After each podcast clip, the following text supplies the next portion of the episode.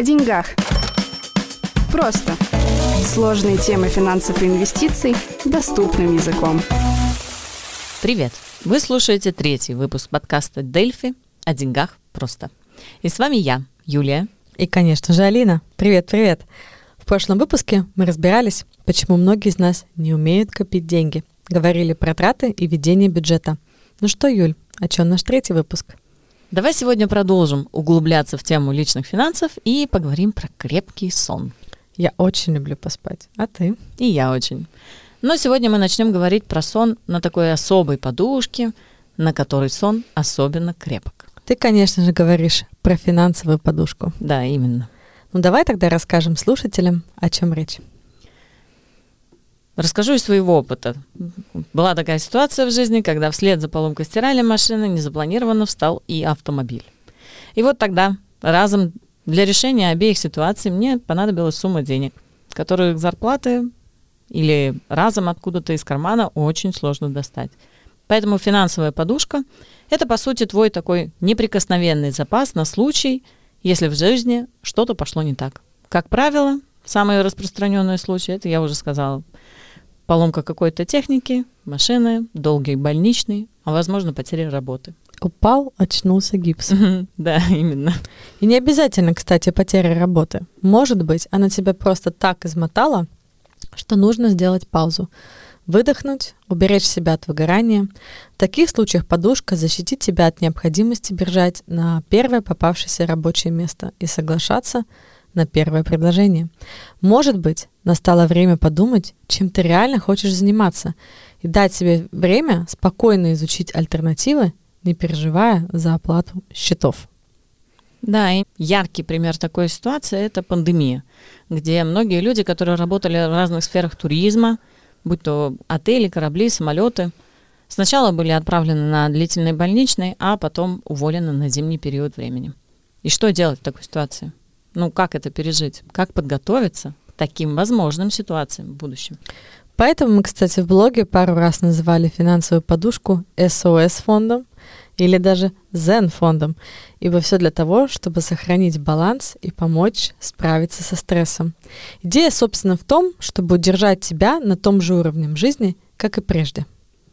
Для создания такой подушки и необходимо как раз-таки знать свои расходы. То есть необходимо проанализировать свой бюджет. Сколько у тебя расходы? Сколько нужно для выживания в критической ситуации? Именно. Поэтому для подушки есть правило нижнего порога. Минимальное наполнение твоей подушечки – это хотя бы один месяц постоянных расходов. То, что мы уже обсуждали. Кредиты, аренда, кварплаты, продукты и прочие счета. Все, что мы обозначили в прошлом выпуске. Еще лучше собрать сумму на хотя бы 3-6 месяцев. Юль, уточни, почему мы говорим про постоянные расходы? Потому что в кризисной ситуации ты, скорее всего, будешь перекраивать свои траты. И самое простое – это сэкономить на удовольствиях и расходах красоты. Я думаю, что вполне возможно временно затянуть пояса именно на этих моментах, пока ситуация не наладится. Ведь самое главное, чтобы основные траты – то есть твой уровень жизни не упал. Я еще тут хочу добавить, что особенно важна подушка тем, кто работает непосредственно руками, ногами или должен физически присутствовать на работе. Если конторскому работнику со сломанной рукой и ногой можно взять больничный и как-то переиграть себя в домашнюю контору, то, допустим, строителю или тренеру уже не так просто это сделать. Также с теми, кто в самонайме, сфера услуг и так далее – вас нет на месте, значит нет и дохода. Ну, давай, к примеру, разберем э, доход средней зарплаты. Например, ты получаешь на руки нетто полторы тысячи евро. И на обязательные расходы у тебя уходит приблизительно 50%. Ну, то есть минимум твоей подушки должен составлять 750-800 евро. Трехмесячный запас уже будет в районе 2500. Посчитай на примере своего дохода и сравни разные варианты. Если ты сегодня начинаешь с нуля, то с одного месяца такую сумму собрать очень сложно. А поэтому важно делать сбережения каждый месяц. И поэтому мы предлагаем тебе взять в практику одну очень важную фразу. Первым делом заплати себе. Расскажи-ка поподробнее. Очень важно чтобы ты себя не обманывал, типа, ну вот останется что-нибудь в конце месяца, вот это я отложу. Нет, так не получится. Всегда найдется, куда потратить. Лучше договориться с собой и принять за обязанность оплачивать в первую очередь себе, как будто это отдельный счет, как коммунальные расходы. Ты же платишь их каждый месяц и не думаешь, а, я заплачу в конце с того, что, может быть, останется. Так что заплати себе в этом месяце, как будто это счет, и так каждый следующий месяц, и не надо откладывать на потом. Начни уже сегодня, с сентября. Попробуй. Алин, а ты платишь себе? Я плачу себе первым делом. И я. Это мое золотое правило. Даже если ты сегодня можешь отложить только 10% от дохода, и у тебя сегодня ноль, с доходов полторы тысячи ты соберешь минимум подушки уже за 5 месяцев. Надо только набраться терпения. А может в процессе ты найдешь вариант отложить еще больше, ведь аппетит приходит часто во время игры. Через год уже будет достаточная сумма, чтобы подушечка была поплотнее и помягче. И как мы уже сказали, э, верхнюю границу неприкасаемого запаса – это за тобой. Ведь в процессе ты можешь захотеть копить на какие-то другие цели. Может быть, на путешествие, а может быть, начать инвестировать. Поэтому собери хотя бы один-два месяца, а дальше распределяй уже свои сбережения по своему усмотрению. Какие еще важные факторы надо учесть в процессе накопления? Есть ли у тебя дети? Нуждаются ли в твоей помощи родители? Как легко тебе найти работу по специальности? И какая в данный момент ситуация на рынке труда? Если твоя специальность на расхват, то супер. А если конкуренция большая или вдруг надо дополнительно обучиться, это все надо учесть и лучше накопить побольше. А вообще давай переключимся на слово «копилка». Ведь в ней не только неприкосновенный запас, но и разные другие сбережения на разные цели. Подушка – это только одна часть копилки, пускай самая важная. И давай теперь поговорим о, о том, а, как нас часто спрашивают, а в чем хранить копилку? Ведь ее съедает инфляция. Вы правы. Когда инфляция бушует, как сегодня, и регуляторы стараются взять ситуацию под контроль, но пока ситуация еще длится, нам остается это только принять. Так как в копилке самый важный критерий – это быстрая и легкая доступность суммы в критических ситуациях. Именно. Юля говорит про ликвидность. Поэтому есть три общих варианта для копилки. Каждый имеет свои плюсы и минусы. Наличные, банковский счет и обеспеченные вклады. Начнем с первого. Наличные, в принципе, очень неплохой вариант для тех, у кого есть э, грешок поддаваться импульсивным тратам и вообще нет такого навыка копить. Если ты начинаешь с нуля, то организуй себе классную коробочку или баночку, сделай, может быть, какое-то мотивирующее оформление. Когда наличные спрятаны от глаз подальше, их не так просто потратить. Да и вообще, первые свои накопления можно потрогать, посчитать. Это тоже эмоциональный бонус своего рода. Из практических причин можно отметить, что при сбое коммуникации или других потенциальных ситуаций, когда недоступны банкоматы, терминалы, кассовые аппараты, небольшой запас наличных дома тоже имеет место быть. А вот, наверное, из минусов отмечу, что надо убедиться в надежности и э, наличных. Ну, и если реально нужно иметь деньги сиюминутно, вас может не оказаться дома. Поэтому в данном случае хорошо подключить и накопление на банковском счете. Юль, расскажи про этот вариант. Это отдельный банковский счет, который ты можешь сделать в том же банке, где находится твой расчетный счет, но лучше его сделать в другом банке. Плюс этого решения в том, что от этого счета нет карточки. То есть потратить находящиеся там деньги невозможно без осознанного перевода. А для этого нужны какие-то дополнительные действия, и за это время ты можешь еще передумать.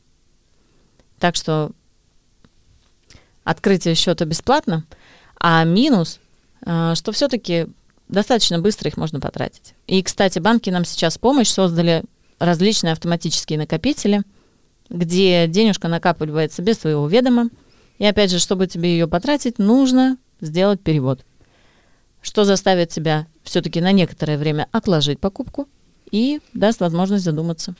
А вот третий вариант для копилок побольше и повнушительнее – это, конечно, обеспеченные или срочные вклады. Они же банковские депозиты, они же с эстонского «tagatud hoius». С чем имеем дело? У тебя есть энная сумма денег, и ты кладешь ее на банковский счет – на определенный период и под определенный процент. Заключаешь с банком договор. В конце периода банк выплачивает тебе проценты или интерес за использование твоих денег и возвращает изначальную сумму вклада.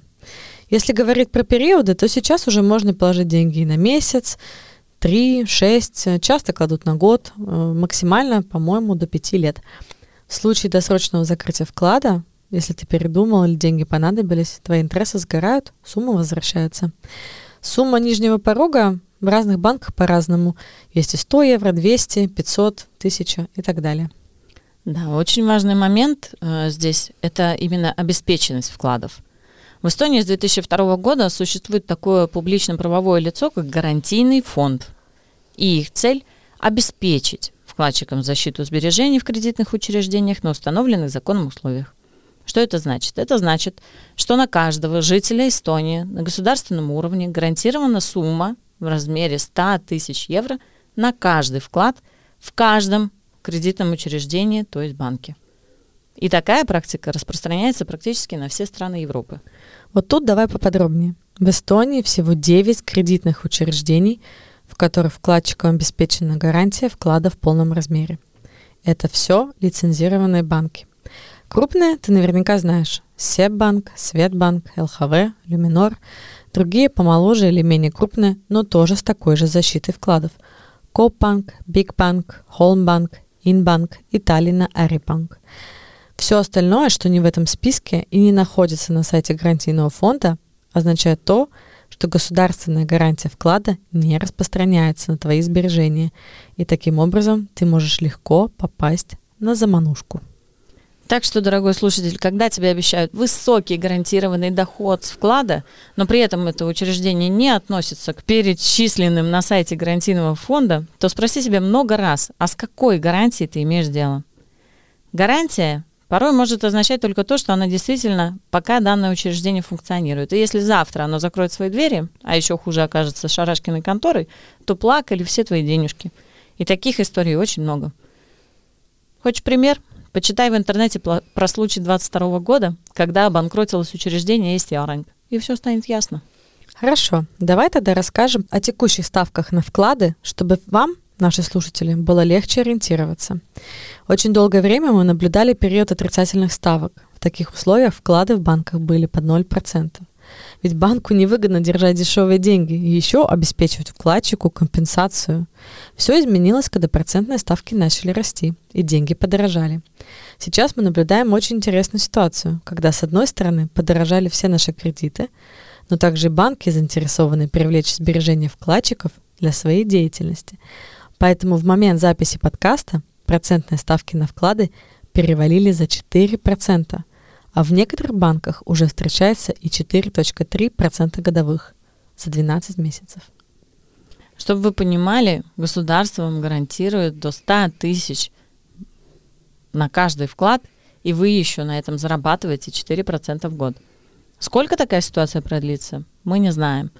Но это определенно тот момент, когда тебе стоит задуматься о пользе вклада, конкретно твоей ситуации. Опять же, инфляция в данном контексте не должна тебя смущать, ведь мы говорим про ту часть сбережений, которые должны быть у тебя в относительно быстром доступе и не иметь риска, так как финансовая подушка или сбережения на краткосрочные цели от 1 до 5 лет, которые мы разбирали в прошлом выпуске, должны быть ликвидными. Если ты копишь на первый взнос на квартиру, или крупную покупку в ближайшие годы, то навряд ли ты захочешь сценарий, когда твоя сумма может стать на 10-25% меньше, чем она была. А это случится, если мы подключаем деятельность, включающую компоненты риска, например, инвестирование. Но к этому мы вернемся в последующих выпусках. Я бы хотела отметить такой лайфхак с э, вкладами, что если вдруг у тебя есть пара тысяч евро, подушки или сбережений, которые может тебе понадобиться в случае непредвиденных расходов, но тебе очень хочется попробовать вклад, то не клади всю сумму разом целиком в один вклад, а разбей ее на более мелкие суммы и, соответственно, несколько вкладов. И в этом случае, если тебе понадобится сумма, и ты отменишь один из вкладов, то недополучишь процент только с этой суммы. Другие же продолжат работать и зарабатывать тебе копеечки. Отличный прием, сама им пользуюсь. Еще я очень люблю практиковать разные периоды. Что-то кладу на год, что-то на три месяца и так далее. По истечению срока смотрю по обстоятельствам, продлеваю или меняю условия. Мне нравится, что есть разные варианты. Юль, ну вот мы рассмотрели три варианта. Наличный счет и вклады. Каким пользуешься ты?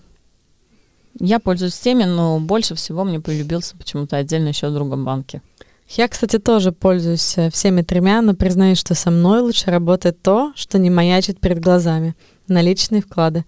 На банковском счету я обычно коплю на путешествия и покупки. Финансовую подушку мне там не очень получается держать, а она тогда быстренько превращается в цель. Итак, сегодня мы обсудили много чего интересного. Начали мы с финансовой подушки, наличие которой очень важно и является первым шагом на пути к здоровым финансам. Она обеспечит тебе защиту в разных ситуациях, в том числе позволит тебе уволиться, если ты так решишь. Самое забавное, что некоторые так увлекаются накоплением подушки, что потом, когда действительно возникает ситуация, для, для чего она копилась, там плита сломалась, холодильник и так далее, у людей не поднимается рука взять оттуда сумму, начинает жаба душить. Да, есть такое. Только тут надо рационально понимать, для чего она копилась. Так что определись с размером своей подушки и начинай ее собирать, если ее еще нет. Да, мы еще разобрали, что помимо подушки есть общая копилочка, куда мы делаем накопления для разных целей, особенно для тех, что мы хотим достичь в краткий срок. Ее можно накопить наличными, на счету и на обеспеченных вкладах. Надеемся, что эта информация была для тебя полезной. И уже в следующем выпуске мы начнем говорить о кредитах. Оставайся с нами, а может, если захочешь, поделись с кем-то, кому этот выпуск мог бы быть полезен. Тебе решать. Спасибо за компанию. Пока. Пока. О деньгах. Просто.